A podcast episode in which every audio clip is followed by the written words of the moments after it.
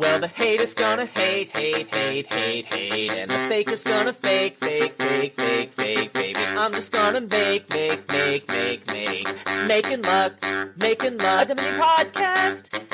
Anyway, so are we ready to get into Sure, the episode? Yeah. I guess. Yeah. All right. Yeah. Hey. Welcome to Making Luck, a Dominion podcast. My name is Adam Horton, and And- here with me is Jake. Hi, Jake. Hey everyone, how are you? I'm doing I'm doing okay. That was that was probably the best intro we've had, and we've had some good ones. We've had Yeah. some good ones, yeah, and I mean, we're, it's a great intro to a great episode and a great raffle. So, if Oh, uh, what did we raffle off last time? I don't remember. Oh yeah, we got replace a the- we- card? you get to replace a Dominion card with one of your choice, and uh, the winner was Jennifer Jensen, who has made a compelling argument that Fortress, as it is, is too strong of a big money enabler, and so she wants to make it non-terminal, and I agree. So, Yeah. Um, Definitely. yeah. As far as we're concerned, Fortress is now non-terminal. yep. That's a great change. Yeah. You know, there was a long time ago that um, someone made a, a post somewhere on the internet. I can't remember where. They were talking about uh, what you do in the kingdom with every single kingdom card. This was after guilds, but then they then they decided to take like the most OP strategies and try and nerf them progressively because I guess that's a thought experiment you can do. And the first card they hit was Fortress. Really? What? Fortress enables like the most OP stuff in the entire game. I mean, I can see that being a thing, right? Rats upgrade Fortress Yeah. can end the game faster than I guess just about anything. They didn't have bath salts back then, but, Right. Yeah. but that's how powerful Fortress is. Well, th- that is interesting. Like, if you in this hypothetical game where you have every single kingdom pile available, um, I think black market's really bad. Yeah, yeah, Yeah. Uh, it's just a terminal silver. But yeah, the um, like, do you get to uh, you get to play treasures. like if three piles run out, is the game over? I think so. Oh, do you have shelters? I don't know. Probably Yeah, that's super crazy. super great. Yeah, Making luck, a Dominion variant podcast. Yeah, no, we need one of those. Yeah. Yeah, so uh, we before we get into this episode, which is going to be on apothecary, by the way, so we're going to be excited to talk about that. But we have a very special raffle this time. It's I'd say really once in a lifetime. I am going to give to whoever wins the raffle. I'm going to bestow upon you my immortality. That's right. Wow. I am ready to give it up. I have been for a long time. All but- the immortality that you have. yeah, I have to. But whoever wins the raffle, whoever um, I end up giving it to, has to accept it willingly. So good luck to everyone. And So um, are you gonna like take a piece of paper and write my soul on it and then make them eat it? no, they don't have to eat it. They just have to take it willingly. Oh, okay. Yeah, Cool. but uh, so as long as you do that, um, we can finally go ahead and transfer my immortality to you, and that'll be great. So Are you gonna stop calling people mortal from now on? no, I'm still going to do that Oh, as long as I can. mortal. I know you are, but what am I? that was a good one. yeah, yeah. So So yeah, uh, we had some bread from last time. Yeah, we got to play a kingdom that uh, was kind of influenced by the card procession because that's what the episode was about. Yeah. So uh, why don't why don't we read the uh, cards from that kingdom? Uh, Sure. you do this one. Yeah, sure. We had uh, monastery, patrician, nobles, warehouse, horse traders, procession, obviously, trader, cartographer, minion, and wild hunt. And I'm sorry that wasn't in cost order. I'm still trying to still trying to figure that one out with the uh, updates to the. okay, so uh, once more for our audio only listeners, I'm going to try to do this one in cost order. We had monastery, patrician, split with emporium again. Uh, we had warehouse. We had procession, trader, horse traders, cartographer, minion, wild hunt, and nobles. That was real good. You got it. I was worried for a second. Yeah, know it's hard because horse there. traders is in the corner. Uh, yeah, yeah. yeah, That was. I, but we we got there. Yeah, so uh, there were a couple of different strategies you could do here. Um, I think one of them was probably pretty s- much stronger than the others, right? Yeah, I think I I landed on a deck that I thought was best here in a way that you go about building the deck that I thought was best. Yeah. Eventually. So what did that look like? So the, the deck I liked uh, involved thinning with both Trader and Monastery. Yeah. And uh, playing a lot. Basically, Wild Hunt was the focus of the deck, but you need Village to make that good, and so Procession and Nobles, both being potential villages, were important. Nobles is pretty easy to gain by processing fivers. Uh, you put minions in the deck, you put Wild Hunts in the deck, you, you put like all the action cards in the deck. Yeah, there's very little of the kingdom you don't end up buying or gaining at some point here. Yeah, horse traders being the only plus buy, like it's pretty awkward, especially revolving Yeah. around the three and four dollar price points because processing a warehouse is um, it's a little awkward when uh, draw is so tight, right? Yeah, tough to everything. increase your hand size. Yeah, the the minion attack here was actually pretty brutal. Um, Yeah. More so than it normally is because pretty much everything you wanted to do required you to have a five card hand. Yeah, it got it just got a lot worse when you had one less card to work with. Um, Horse Traders is is a card that you need to put in your deck, and in order for that to be any good at all, you have to have cards that are okay to discard, and Yeah. that's really tough to come by here. Uh, because you're playing warehouses, most of the cards you don't like are already discarded, or maybe Yeah. even cards you do like have been discarded. And increasing your hand size beyond four is just extremely difficult to do. It really is. Uh, I think that pretty much no matter what deck you were uh, going for here, the opener was probably Trader Monastery. I think that's what we settled on. Yeah, and I think I might have said something about Horse Traders Monastery, but I waffled last time. Horse Traders Monastery have enough of an anti synergy together that it was pretty bad. Like whenever I tried to build a deck with that opening, it just seems so much slower and, and like I mean just trying to build decks here was pretty soul crushing in some cases. It's really tough to put things together. Yeah, whereas if you open Trader Monastery and you do get them to collide, you're Mm. really happy because you trash an estate, gain two silvers, play your monastery, trash two coppers. It's, it's yeah, pretty like awesome. this is this is the the That's ideal dream. case, and Yeah. like it's not terribly unlikely. I mean, yeah, they need to your opening buys need to collide, and you also need to find an estate. But man, when that does happen, it's just so good. It felt like it was happening like half the time. Like, Well, maybe you make that kind of shuffle luck. yeah. Um, so I, I will say, like, back to Adam's point on soul crushing. Um, this kingdom kind of was soul crushing all the way around because one, it was a kind of difficult deck to play. Like your, we mentioned in the episode that with procession, your deck composition is constantly changing, and you have to be constantly taking inventory of what's in my deck at any given time. Do I Yeah. have a potential village effect? Can I draw enough cards, etc. Um, how many wild hunts do I have? Can I play that? um, yeah, How many wild hunts do I have? And make sure I don't play them all with ten points on the pile, and then Yeah. think I have another one. And oops. nope. Yeah.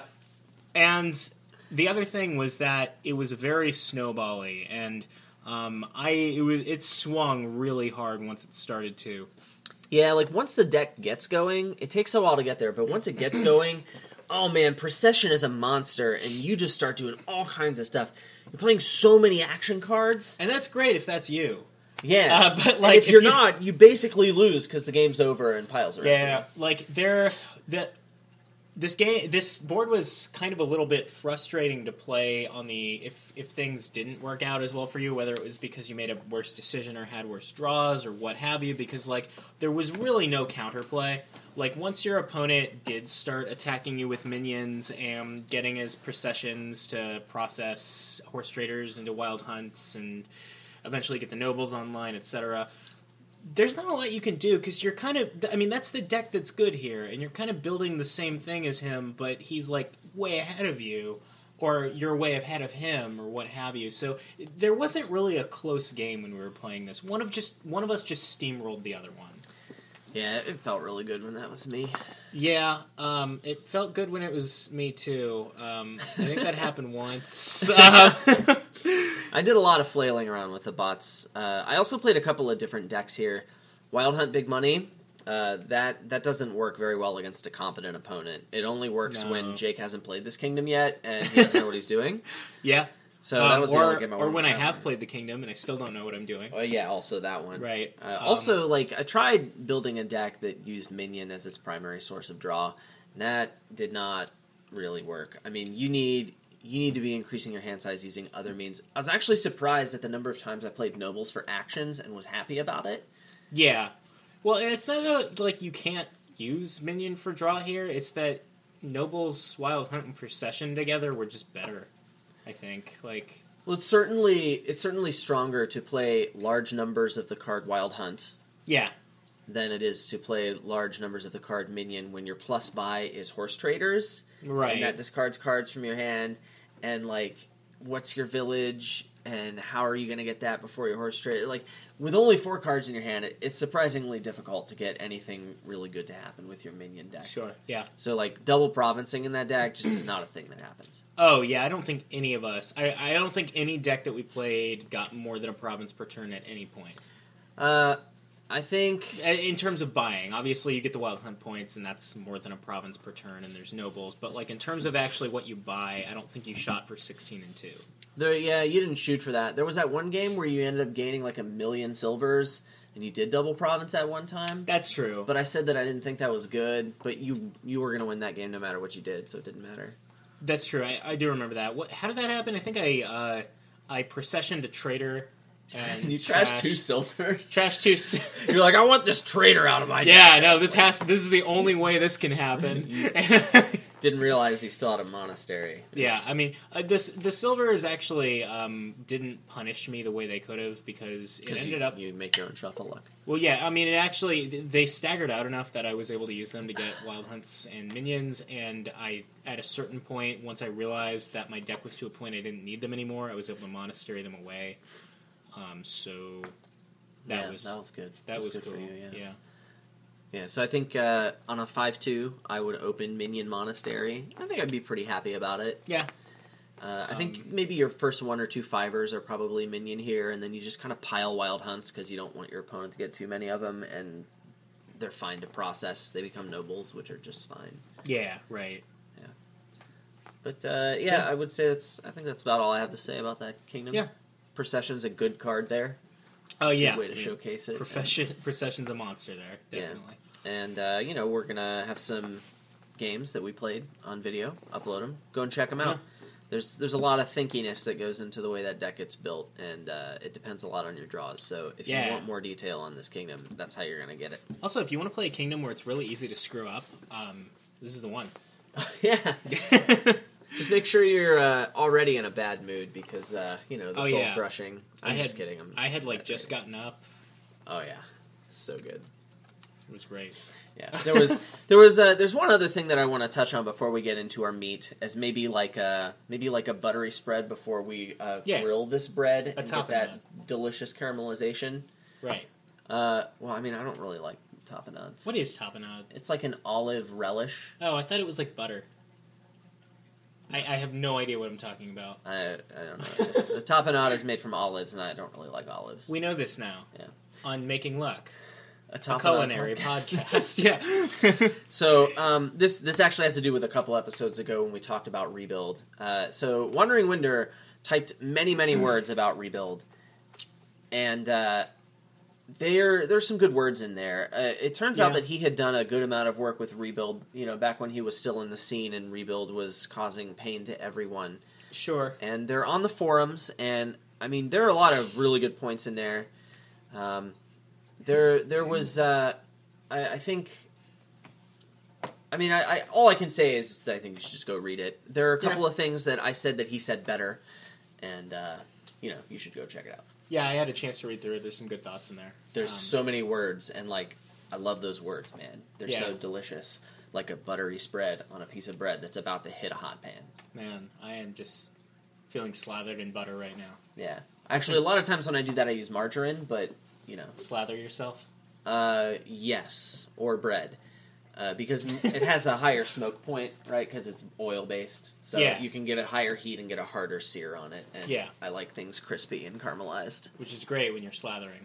Yeah, and uh, so I mean, it, it has a little bit of a uh, chemical heavy makeup, but Mhm. you know, uh, there are some places out there that you know can give you some chemical heavy lunch meat, like Yeah. maybe a deli slash apothecary. Yeah, so like an apothecary is the first place that I would go for medicine or lunch meat. Yeah, Um, and that's it's like that one stop shop. yeah, and The money you save in gas by not driving to two places justifies uh, the extra price you pay, but I would be paying that higher price anyway for the premium ingredients. right. And the the premium is on your health insurance because the apothecary is not recognized by the Anthem network. But um, we, That's unfortunate. yeah, you have to open potion. That's the that's their kicker. I Yeah, want you to do that. you you start voiding all kinds of warranties or something. Yeah, so Apothecary. Yeah. Uh, this is a card from the Alchemy expansion, and it gives you plus card plus action. Um, it well, first off, it costs two in potion. Nice. Gives you gives you plus card plus action, and the text says reveal the top four cards of your deck. Put the coppers and the potions into your hand, and put the rest back on top of your deck in any order. Yeah, Yeah, it's a good card. it's a good card. All right, Good talk. good podcast. Yeah. All right, so our next kingdom, Chapel. Yeah. No, yeah. So. Uh, so like this is this is a pretty good card, mhm. and uh, I think if you're gonna go for it, uh, you, you should probably open with a potion, right? Yeah, I mean, Apothecary is at its best early on in the game Yeah. because uh, those things that we said you can draw with it, that's most of your deck at that point. Yeah. That's pretty good. Yep. Yeah. So, so like it's it's definitely best early on. Uh, I'm having a hard time thinking of situations where you want an apothecary and you don't open potion for it. Sure. Like, Yeah, it's if you- pretty rare. If you're going with with Apothecary, that you declare that very early on and you commit to it, and you pretty much buy it in the first few turns every chance you get. Yeah, you, you definitely want a high quantity of them a lot of the time. Mhm. So, like, uh, I- I think if you're going to play apothecary with big money, it will probably lose uh, to just regular big money. And you know, this is kind of a silly comparison to make, but I think the reasons why are sort of illuminating Yeah. of a few key things about playing with apothecary. yeah. What does this card do, and what does it not do? Yeah. So so the things about big money that apothecary doesn't like is first of all, big money usually doesn't play with plus buy cards. Yeah. And just like every other potion card out there, almost every other potion card out there, uh, Mm-hmm. it really, really likes to have plus buy. Yeah. Probably this one even more than others, right? Yeah, I mean, this and Vineyard are the top two, and don't make me pick. But like, I, I, it's really tough for me to play either one of these cards in a kingdom without the presence of plus buy. Yeah, if you don't see the plus buy, you probably aren't buying Apothecary, right? I mean, I, it's it's it's kind of hard to think about why you Edge would. cases, yeah. yeah. I mean, I mean, they're out there, but like, I don't really want to talk about them, so let's not let's yeah. not do that. Yeah. yeah. uh, so- So the other the other reason I have is apothecary plus your coppers is just doesn't really cut it as your only source of economy. right. Apothecary isn't really an economy card. It puts the coppers into your hand, and you can argue that that is something in the role of uh, world of economy, like early on in the game when those coppers Sure. are like Yeah. the things you're relying on to buy things. But as you get on in the game, and both players' decks have cards in them that are of higher quality than the copper, like presumably, right? Um, the apothecary's role it, it kind of shifts a little bit, right? Yeah. I mean, it do, apothecary isn't really giving you buying power. It, the point of it isn't to get the coppers into your hand; it's to get them out of the way. Yeah, so like apothecary at its heart is a deck control card, right? It enables you to draw more cards so you can play more cards. And you know, it really likes drawing coppers and unfortunately copper is not a great card. And if Right. copper is all your deck does, well, your deck chance chances are it's not the best deck in the world. Right. You I can- feel your opponent who is buying silvers and gold is probably beating you at that point. That's very true. uh, so, like, apothecary, you can buy an eighth copper, and you can find those eight coppers and and your potion. You Oh, can there find that go. too. You can buy some provinces, but uh, it, it has some issues with um, continuing to find those those cards, those eight coppers that you really need. And so you really don't want to be buying even more coppers to put in your deck because now it's harder to find your apothecaries. But like now you've got these green cards too, And so these these kind of highlight the weaknesses of Apothecary in general. Yeah. Apothecary doesn't like to have cards like good cards or green cards, both of which are really good for winning games of Dominion Yeah, in it- your deck. It's rare to consider the odd game of Dominion where you win without, you know, provinces in your deck or colonies or what have you, and um, uh, those are things Apothecary can't draw. So Yeah, that's it's a problem. it's usually not because of copper that you do that, right? right. Yeah, so like you, There's you no do need something else. no amount of copper in the world is probably going to help you hit colony. I'm I'm going on record. Uh, I'm gonna say approximately eleven copper are necessary for you to hit colony, right. but that's just a guess it's because it could it's probably closer to fifty-five. Yeah, plus or minus 55. Yeah. Um, yeah, so the role of uh, Apothecary it can kind of be seen it's not it's not a payload card. It doesn't draw you money and then you're happy about having that money. What it is kind of is a replacement for copper thinning. And when I say that, I, I mean I don't mean you don't pair it with any copper thinning ever. I mean you don't get it to draw coppers and be excited about that. You get it so that the coppers are out of the way and you don't lament not having ha- put them out of your deck. Sure. So um, I think there are, there are two things that are worth talking about related to that. Um, the first one is that Apothecary really does like to have other sources of draw around. Yeah, definitely. I mean, if, if your only way to increase your hand size is Apothecary, then you're just putting a bunch of coppers in your hand. That's not great. We've talked about it. But realistically, you want to have other cards in your deck, and Right. you want those other cards to not have to worry about drawing coppers. So, like, there's this concept of uh, of like the the cards that you normally draw, and then there's these free draws you get with Apothecary. Yeah, the four Yeah. cards you look at, you can maybe draw them for free if they're the right thing. Yeah, at the very and when we say sources of draw along with apothecary, um, in this case and in this case only, we're including things like cantrips, like anything that, or even like something like warehouse. Even if it decreases your hand size in the long term, anything that lets you draw cards in the middle of your turn is kind of good with apothecary, just because it's gotten the coppers out of the way and simply just drawing through everything with apothecaries, that plus card plus action is kind of inefficient. So I want to make a distinction here. Um, apothecary. So draw.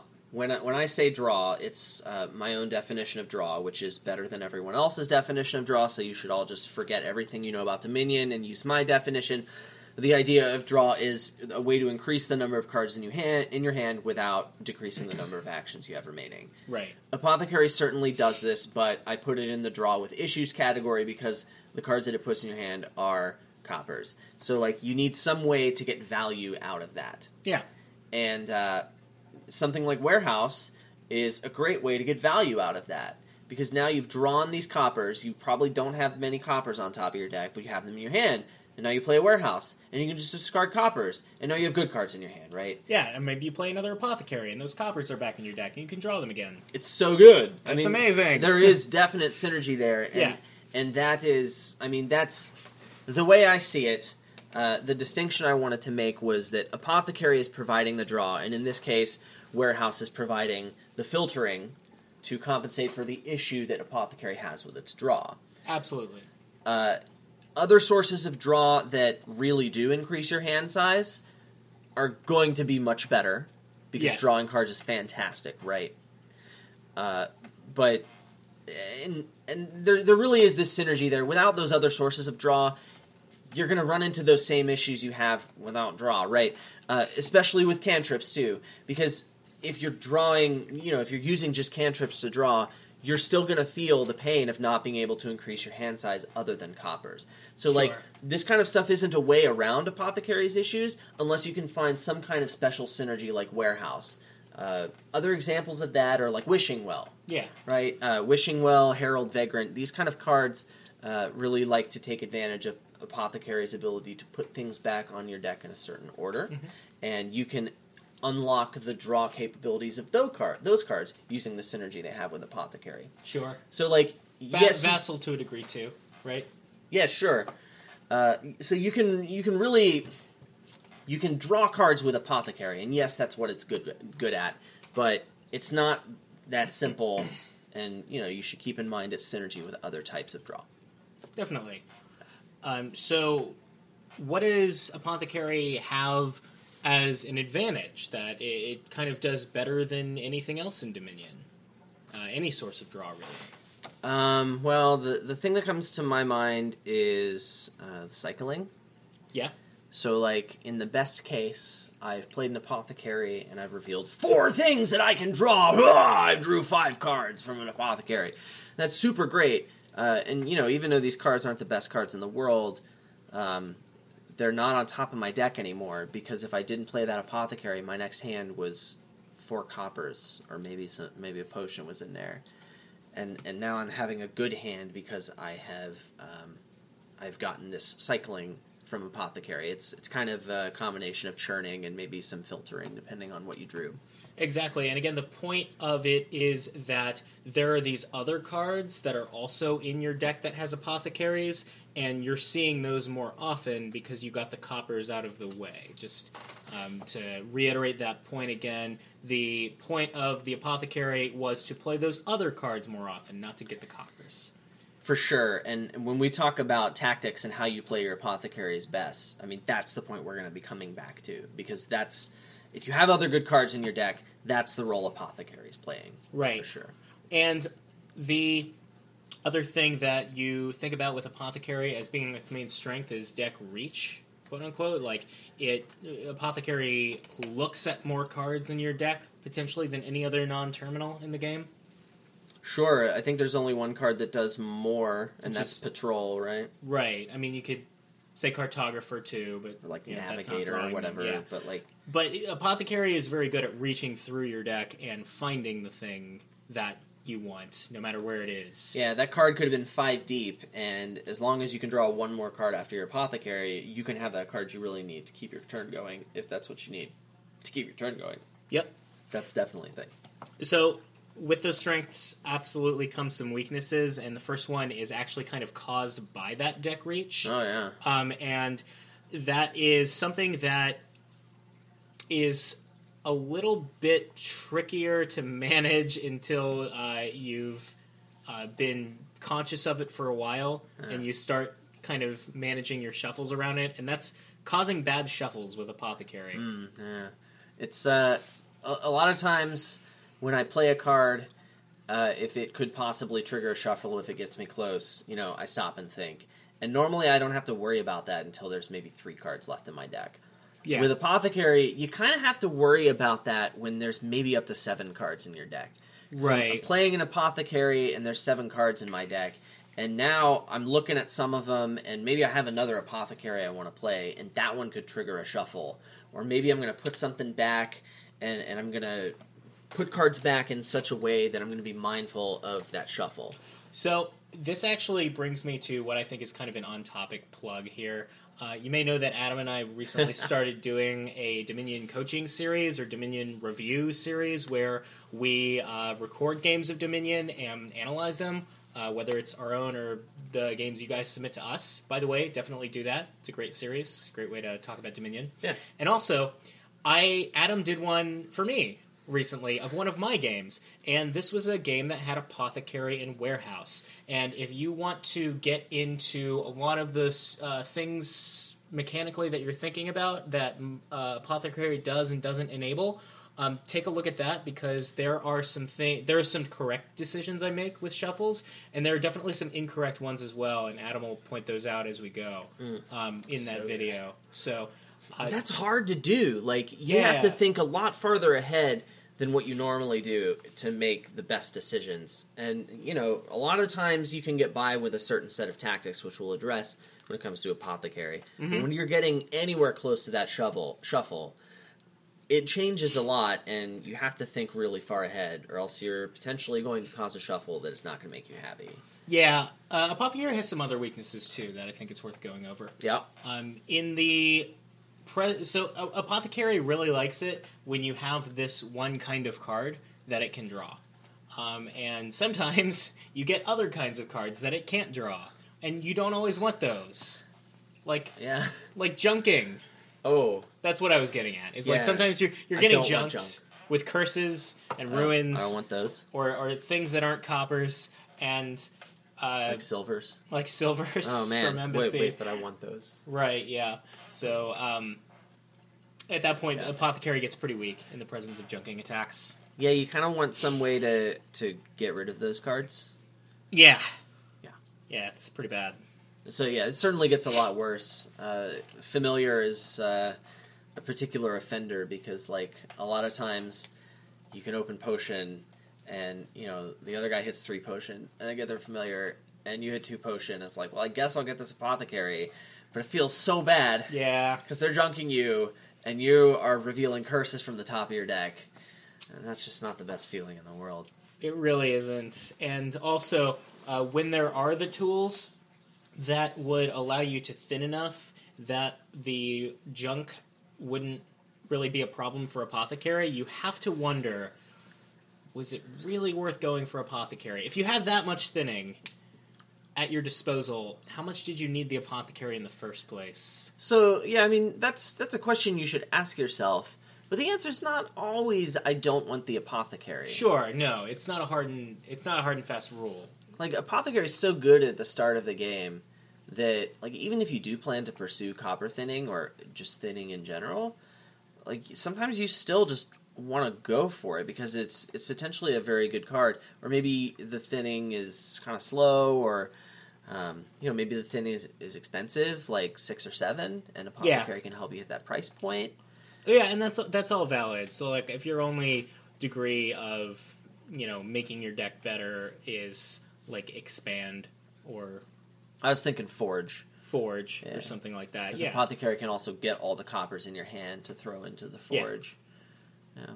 right. Or if there's some other synergy with apothecary that you like, like uh, Herald or something.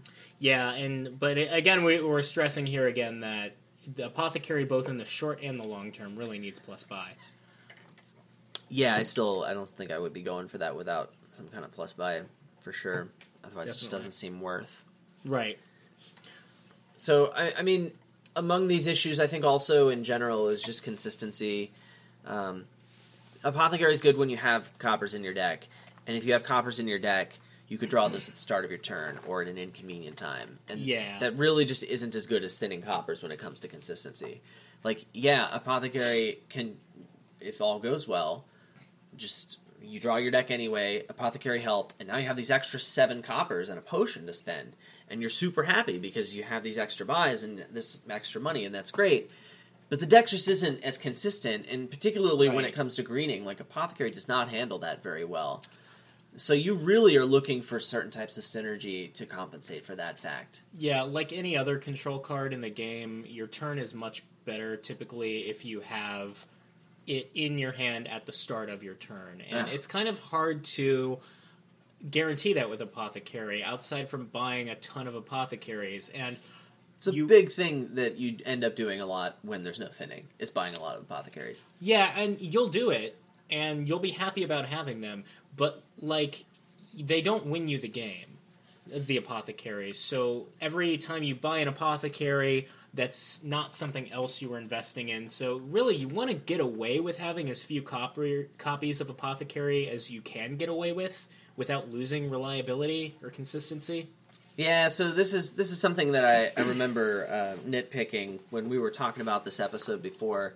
So like one of the one of the best ways to have reliability other than spamming, and you know we're going back to that cycling e- episode. Man, that's such a an ubiquitous concept in Dominion. I'm so Yeah. glad we did an episode about cycling. Yeah. We're so great, Jake, especially me, but Wow. also you. Thanks, Adam. No problem. But uh, so so another really the best one was top decking, right?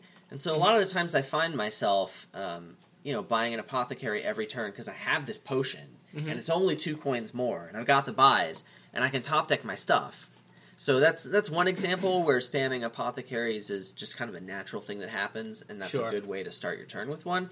And that doesn't necessarily apply to other cards as much. Uh, I think really Scrying Pool, because of its two potion cost, is another big one. Yeah. Because you don't need five Scrying Pools to draw your deck, but sometimes you just want to have the extra one and top deck it.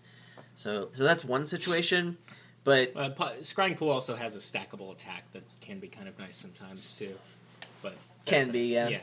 sure, We're, we're getting into other issues there, but yeah, go ahead. making luck. a scrying pool A podcast, tangential podcast. Yeah. a two potion podcast. I mean, I open potion, potion. Yeah. Speaking of university, uh, you cannot gain apothecary with university. Damn. I hate it when I can't gain university with apothecary. well, well. Uh. Anyway, uh, so I mean, other forms of reliability are, you know, like the the standard like scheme. Well, scheme is amazing for reliability, right? That's what the card Yeah. does. But you know, scheme and apothecary are really good together. yeah. But if you're going to use like the havens or the gears, you still want extra copies of the apothecary. Yeah. So they're not super that bad, but at the same time. You know, if if you're going to thin your coppers, you know, don't keep buying the apothecaries if they're not that good for you. Or if you need those two coins in a potion, you know, don't get the apothecary. It, it's not an autopilot decision, but it is good a decent amount of time. Yeah, definitely. And the thing that Adam mentioned before with gear and Haven, and we can look at you kind of save in the same boat, uh, brings me to the aspect of Apothecary where it is kind of a feast or famine type of control card. It, it sometimes you you have that situation that Adam talked about a second ago where you reveal four coppers and you got plus five cards plus one action. Feels so good. And that's Oh, amazing man, I need a cigarette. other times you play your apothecary and reveal a state estate curse province or whatever and then Yeah. you're sab and so Like, there's not much you can do about that either. right Which is kind of a pain in the tuchus. so the y- you'll find that the same number of apothecaries can have a really variable impact on your turn uh, turn by turn so when you see things that let you put aside extra copies of apothecary you didn't have to play what that is telling you is that you can maybe get away with fewer copies of apothecaries than you would normally try to get away with because on those awesome turns where things did work out for you and you got to overdraw everything and you still have apothecaries you can set them aside and get them for next turn Yeah, that's true. I, I just want to just want to say that doesn't mean that it was a mistake to get those extra apothecaries. not at all Yeah. Yeah it's it's just it just means that there's a little bit even more reward for getting those things and for getting the apothecaries Yeah, like one of the one of the situations where overdraw can be uh, this is a it could be a whole nother episode on overdraw, but Sure. one of the situations where overdraw can be a lot more okay than normal. O- overdraw being where you're drawing more cards than what you have in your deck. I play Yeah. a card that normally would give me cards, and I don't get it because I already drew everything. Uh, that's definitely more okay with apothecary because if apothecary is good in a deck, I probably didn't thin my coppers. The deck has consistency issues, so overdrawing in that case is uh, making me have good turns more often, and that's certainly worth it in a lot of cases. yeah definitely Uh, I think there are two synergies that I wanted to point out with apothecary before we move on to the tactics. sure Uh, the first one is Scout. Rest in peace. We hardly knew you. um, I mean, Scout's a really bad card, and Yeah. uh, yeah, you, got to keep that in mind. But apothecary decks they choke on green. Scout is great for clearing green off of your deck. Um, if there's one card in the entire game of Dominion that that will make Scout more likely for me to buy than any other card, like I'm pushing Scout up into the one percent chance I would buy this card. oh wow It is apothecary that does it, that's pretty impressive and it does have a pretty special synergy. So, um, just wanted to shout out my boy Scout. Rip in peace. We'll miss it you, was too soon. yeah Hashtag never forget. i bought it on a dare once Yeah, yeah how'd that go? i lost Nice. uh, yeah so The other one is Native Village. yeah Uh, Apothecary Native Village is by itself uh, pretty good. I mean, you're going to need some plus buy, obviously, because Apothecary needs it.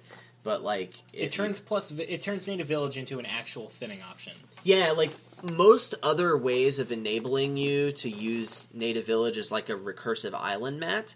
Most of those require you to draw your deck first, and Apothecary, I think, is the one card out there that kind of breaks this. yeah i mean cartographer but other than that But am I buying like ten cartographers to put in a deck? perhaps not yeah, like Cartographer doesn't draw those coppers, and so like Apothecary Native Village deck is something that can just have eight coppers in it and be really fast to set up. Yeah. uh, or maybe you know if you throw a woodcutter in there. Rest in peace. We hardly knew you. It was too soon. Oh, sorry. We'll miss, we'll No. miss you, Woodcutter. Nomad Camp, I guess. But you can like aim Or, for um, province plus apothecary Sacred turns. Grove. Sure, that one. The new woodcutter. Yeah. That's fine. Yes, hashtag the new woodcutter. Woodcutter from 2017. Yeah, there we go. Yeah, just remember all those noobs back in 2007 that were playing with woodcutter? Yeah. What a bunch yeah. of plebs. yeah. We're so much better than them. Yeah, buying our sacred groves. Getting They must be low level players and really bad at the game, and they should quit. Yeah, definitely. I think that if you um, aren't really, really good at Dominion, you're never going to be. Yeah, so just why bother trying? Yeah, I mean, I hope you enjoyed the podcast, though. Yeah. We're not talking about you guys. Yeah, right? no. You guys are really good. Right. Definitely. Yeah, for sure. Yeah. But anyway, Apothecary Native Village, it's a pretty good deck with any sort of plus buy. It's really good, and it kind of uh, represents an archetype of, of decks. A lot of people ask, when is it worth building a, a deck that has a lot of action cards, maybe draws a lot of cards? They use the E word, but like I'm going to be more descriptive. When is it worth building that deck when you can't get more than one province per turn? And what I'm thinking of is like really fast, consistent province per turn decks. Okay. And Apothecary is really great at that because it gets you off the ground quickly, and if you can find some way of consistency, which Native Village is just really good at, then then this is the kind of deck that can be worth building. I mean, Yeah. this is going to beat the crap out of big money with any kind of. I mean, yes, there's plus buys, so oh, about two provinces per turn, but like this is so good, right, that maybe you don't want to go that far. So you want to talk about uh, how to play your Apothecary deck well? Yeah, so there is some execution to playing Apothecary. Uh, Oh, yeah. There, there are lots of cards in the game and lots of players who play this way, where you, you just you just indiscriminately play the actions that are in your hand and see what happens. I mean, it's easy. I play my villages, and then I play my non-terminals, then I play my terminals, and then I play my treasures. you sound like that most of the time. Yeah. Um, Apothecary actually has some execution in terms of optimizing it and making sure you don't hurt yourself with it. Right. yeah. So um, we've talked before about the in the episode about how Apothecary has some natural draw on it. To, it has the draw that is on the card. Yeah.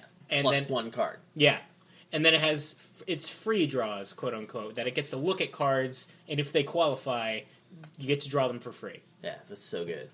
So like every other source of card draw in the game is like that that natural draw.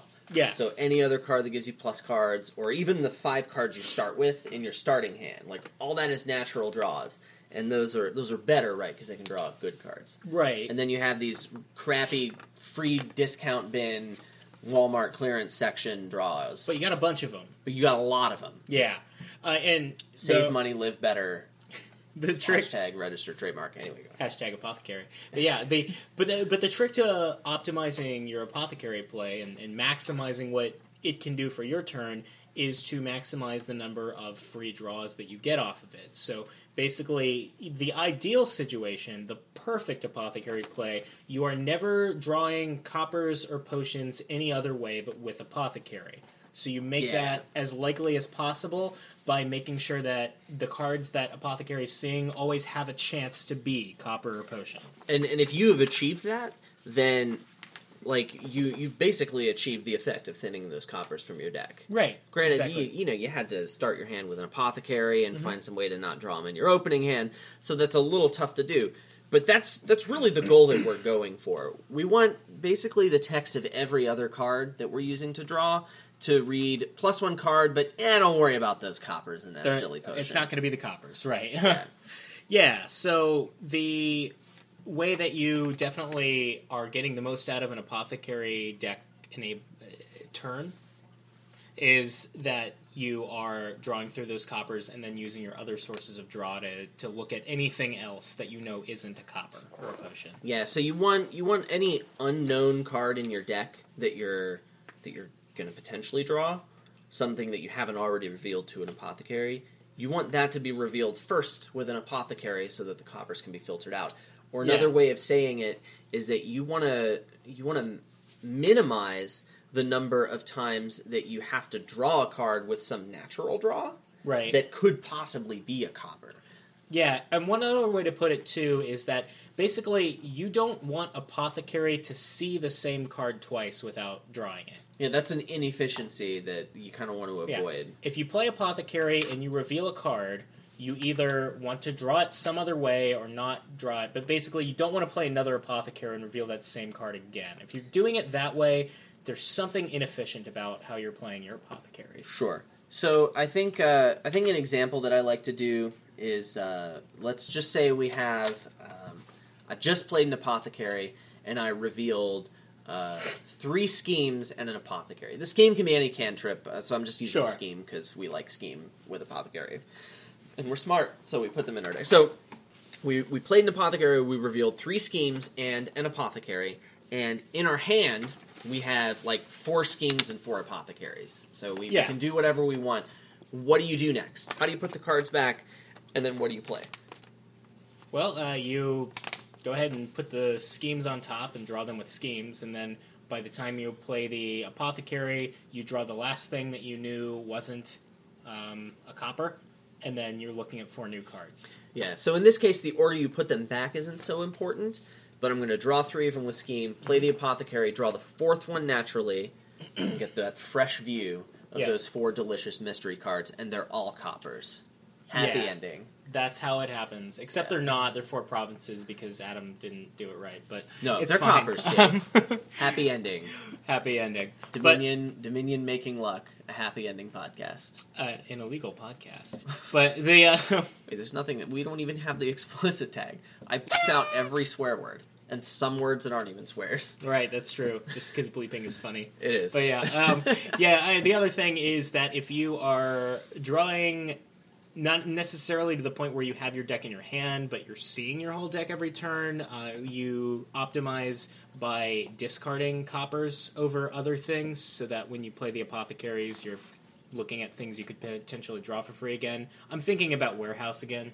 when I- Yeah, when I, like, go into that. It feels really good to fill your discard with coppers and potions, and then draw the rest of your deck and have apothecaries left over, Yeah, and then just you know for a fact that I'm gonna play this. You're gonna play this apothecary, and it's gonna draw five cards. yeah. Like you know that for a fact. And I mean, it's hard to set up. That this is you know difficult to do, but but it's therapeutic. it feels so good to do it. Yeah. it's like the the inner Johnny inside of you is awakened. And if you've had a long day, you need that, right? Sometimes we all need to just play an apothecary and draw four coppers off it. and know that we were guaranteed to draw those four free draws. yes, because we're elite.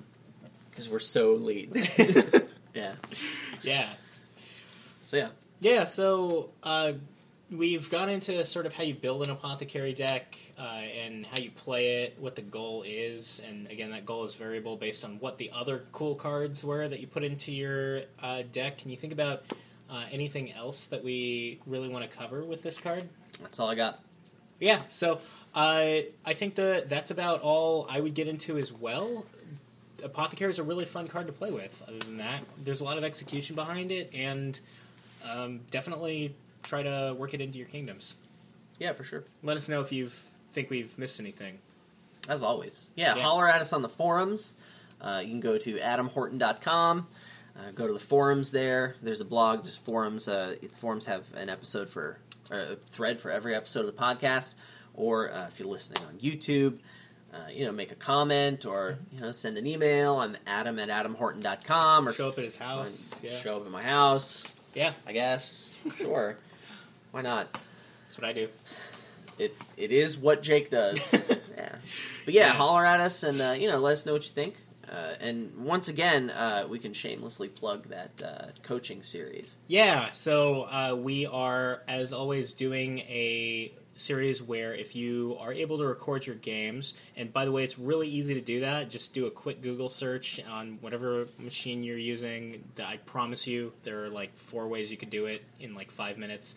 Uh, so record your games and either upload them to YouTube, send them as files, what have you, and we can go through them turn by turn and just have a great time commentating games of Dominion. Maybe we'll learn something like how wrong I can be about these kingdoms that we're talking about. Yeah. Yeah. That's the main thing we learned from. No, I'm just kidding. Yeah. yeah, and there are a few episodes already, so be sure to check those out. Um, Yeah. and uh, yeah, hopefully you get something out of that. yeah. So I mean, I was hoping that this episode wouldn't be an open faced sandwich, right? No, we can't really do uh, an open face sandwich in the apothecary. That's actually been illegal since like the 90s. Yeah. So let's let's get ourselves up to code here and uh, slap another piece of bread on this bad boy. Absolutely. All right, so we have Kingdom, and here's the cards Royal Blacksmith, Apothecary, Amulet, Oasis, Herald, Sea Hag, Spice Merchant, Apprentice, Contraband, and Vampire. Once again, for our audio only listeners Royal Blacksmith, Apothecary, Amulet, Oasis, Herald, Sea Hag, Spice Merchant, Apprentice, Contraband, and Vampire. Yeah, so um, I think Apothecary's probably kind of strong here. Yeah. Uh, the you do have thinning options. Actually, Yeah. is I don't know if Apothecary is obligatory here though. You I, could, I think you I would could- go for it. I think I am leaning toward it, but you don't have to if you don't want to. Like there are things here that you could ignore Apothecary for. Like there's enough thinning that you could build a deck that has done something else instead. Are you for serious right now? You could. I'm, I'm saying Apothecary is still a strong consideration. I, I think Apothecary is part of the best deck here for sure. So, like uh, the the elephant in the room, uh, I didn't. Um, I really shouldn't have used that word to describe the sea hag because she's going to get mad at me. Uh, well, it's too late. We're committing. The elephant in the room. Her name is uh, Melbelinda, Yeah. and uh, she's junking, and Apothecary doesn't like that. But uh, fortunately, uh, it's a bad card, and the presence of Amulet is basically enough for me to ignore Sea Hag. I mean, I'm not going to ignore it. I'm going to invest more in thinning, but I don't think Sea Hag's good here. And if my Yeah. opponent goes for it, like I'm still going to open Potion Amulet, thin those estates, get some good turns. I will pick up a Spice Merchant. I will probably be thinning my coppers. But Yeah. uh, I do want apothecaries in the deck because like Herald is a great synergy. It's going to help me actually draw a lot of cards. That seems to be the main source of draw on the board. That's true. Uh, I want to do lots of stuff.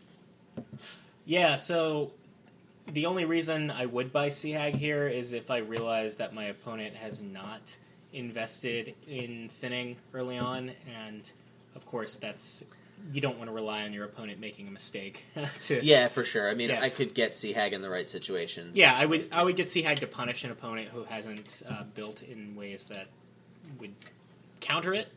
Uh, but the interesting thing that I am waffling over here is whether or not to get a vampire. I'm leaning toward yes. There's no really powerful five cost here that I'm looking to gain a lot of, but I could see using it to get some extra heralds. Yeah, it's tough. I'm. I mean, Vampire's a really good card. It's tough to ignore under any Yeah. circumstances. I mean, it's attacking your opponent too with those hexes, and those those can be brutal. Yeah. So like, uh, I mean, the plus buy here, contraband is not a good card, so you probably don't want it. Spice Merchant needs you to gain treasures, which Amulet can do, and also Vampire can potentially do. But Vampire, that whole Vampire Bat cycle, doesn't actually increase the number of cards in your deck, which is kind of an important distinction for Spicy. So, yeah, I mean, and without, I mean, it's going to take a while before Spice Merchant can increase the number of cards in your deck because you're going to have to get a Village effect off from Herald, and then you have to gain cards with Amulet, and then trash cards with Spice Merchant. It's, I think that's the process. eh, that's just going to take a while. It's not. It's not that you can't do it. You definitely can. But Well, I mean, Apothecary accelerates you so far towards that goal. Like, Mhm. I, I mean, I'm definitely going to open potion for it, and I can actually see myself getting a Royal Blacksmith in the same deck. Not even kidding. the Apothecary Royal Blacksmith combo. Yeah, Yeah, you get to draw your coppers with Apothecary, then you have more to discard with Royal Blacksmith. yeah, and then you can redraw the coppers with Apothecary. Amazing, yes. Okay. See, like, I, I normally give some kind of a troll to start the kingdom, and that was gonna be it. But it might actually be good. I actually think no. I mean, they go in the same deck. Obviously, you don't get a Royal Blacksmith until your copper's mostly gone. But like, sure. That's a thing that's going to happen, and I think Apothecary is still good here. Yeah, so I uh, heralds are going to run out. I think that that's kind of a foregone conclusion. I I don't see myself stopping by. I mean, whatever I'm doing, I, d- I don't see myself not buying heralds if I have the opportunity to do so. Uh, I mean, it's a really good card. I don't know what my hypothetical opponent's doing, so I'm not going to say they're going to run out. But yeah, it's a really good card. Yeah. Um, I think I, I think I want more heralds than my opponent gets. It's a good card. I want a lot of them. it's the only village effect here, and Sure. I mean, I don't want to play ten thousand terminals in a turn. So, yeah, I mean, like, there's no this- terminal that's amazing. Yeah. I mean, you got to get an amulet in there. You're probably going to throw like one or two blacksmiths in there. your Spice Merchant's going to be terminal, but like if I get four Yeah. Heralds, I'm going to be just fine. Sure. I have to wonder too if we would ever find ourselves in a situation where we have more control over our deck than our opponent does, to the point that it's worth gaining a Sea Hag just to slow them down a little bit more. And I could see it happening. So, like, either some better draws or some better play could lead you to a position where you're drawing your deck and you are maybe even doing gain and play tricks. Oh, wait, no, you can't do that here. Um, you are drawing. Amulet. Yeah, I mean, I meant like gain a Sea Hag and play it tricks. Oh yeah. Um, maybe you are drawing your deck here and playing everything you've got, and your opponent is still getting there, slowly but surely getting there, but they haven't. And things haven't worked out quite as well. I mean, so far behind that they never got a vampire. uh, you you still. I mean, they're gonna trash the cop the curses that you give them, but I do have to wonder if we're gonna get to a point where there it will be worth it to get a Sea Hag in the mid game as a tactical play, just to slow them down a little bit more. Uh, that's not impossible, but I think that's kind of edge casey. I'd be surprised if it came up. I yeah, I'll look for those windows, and if I see them, I'm gonna take them, and I'm gonna realize that they weren't there and lose. But we'll see. There you go. Yeah. That's how we do it. Yep. Yeah, All right. Well, yeah. So that's all I got. That's all I have to say on this kingdom. I Yeah. look forward to winning many games of Dominion yeah, just in against Lord. Rattington. Yeah. An important part of the process for not doing terrible things. Although this one seems a little more straightforward to play. I, Yeah. I don't think I'll be losing to Lord Rattington. I, I kind of hope that Lord Rattington couldn't. Um, I don't Oh, know. man, I, I don't actually play against Lord Rattington like at all. I a That, lot of that highway wish board, I lost a lot of games to Lord Rattington on that. like I I don't play Lord Rattington because I don't get the feeling that it would be good practice for me. Like I I don't know. I can't picture Lord Rattington behaving like an actual opponent. Yeah, And, I like- mean, you're basically playing solitaire at that point. Dominion is so much about counterplay for me. Like, I mean, not always. It depends on the board. Um, like those are the games of Dominion I enjoy at least. So Yeah, for I sure. don't know. I mean, there's nothing wrong with it if you do enjoy playing games against Lord Yeah. Rattington. But It's not my favorite, but sometimes I do it so I can talk more intelligently about the kingdoms here. We put a lot of work and care into what we say here on Making Luck, a Dominion podcast. oh, we're supposed to be doing that. At least I do. Oh, I'm just kind of. Oh God, You're, you're s- the color commentator, right? I am I'm so sorry. I'm, I'm the uh, I'm the I'm supposed to be the smart guy, and you're supposed to be the funny guy, right? You're supposed to have that. Oh, I thought it was the other way around. Crap. Okay, next episode, you be the smart guy, and I'll be the funny guy, and I'll just troll you the entire time, and you're gonna have a tough time. Wait, I actually take us off topic more than you do. That is true. You Um, brought up the Topanod, but then I was talking about um, Melbalina or whatever face. There was an elephant at some point. Yeah, and then oh, there was that margarine discussion. Those were good times. We went into those. Um, the the the sandwich metaphor definitely carries us a good ways. Yeah, Um, I love sandwiches. yeah. Just watch an episode of Iron Chef Gauntlet where they had to make sandwiches. Oh, how was that? One lady made an ice cream sandwich and deep fried it. Oh my god, she won that challenge. I want that. Oh, so good. Damn. I wish that sandwich was in my life. Yeah. Yeah, so enter the raffle um, and have a shot at me bestowing upon you my immortality. And Sounds great. we will uh, see you next time. Yeah. Thanks for listening.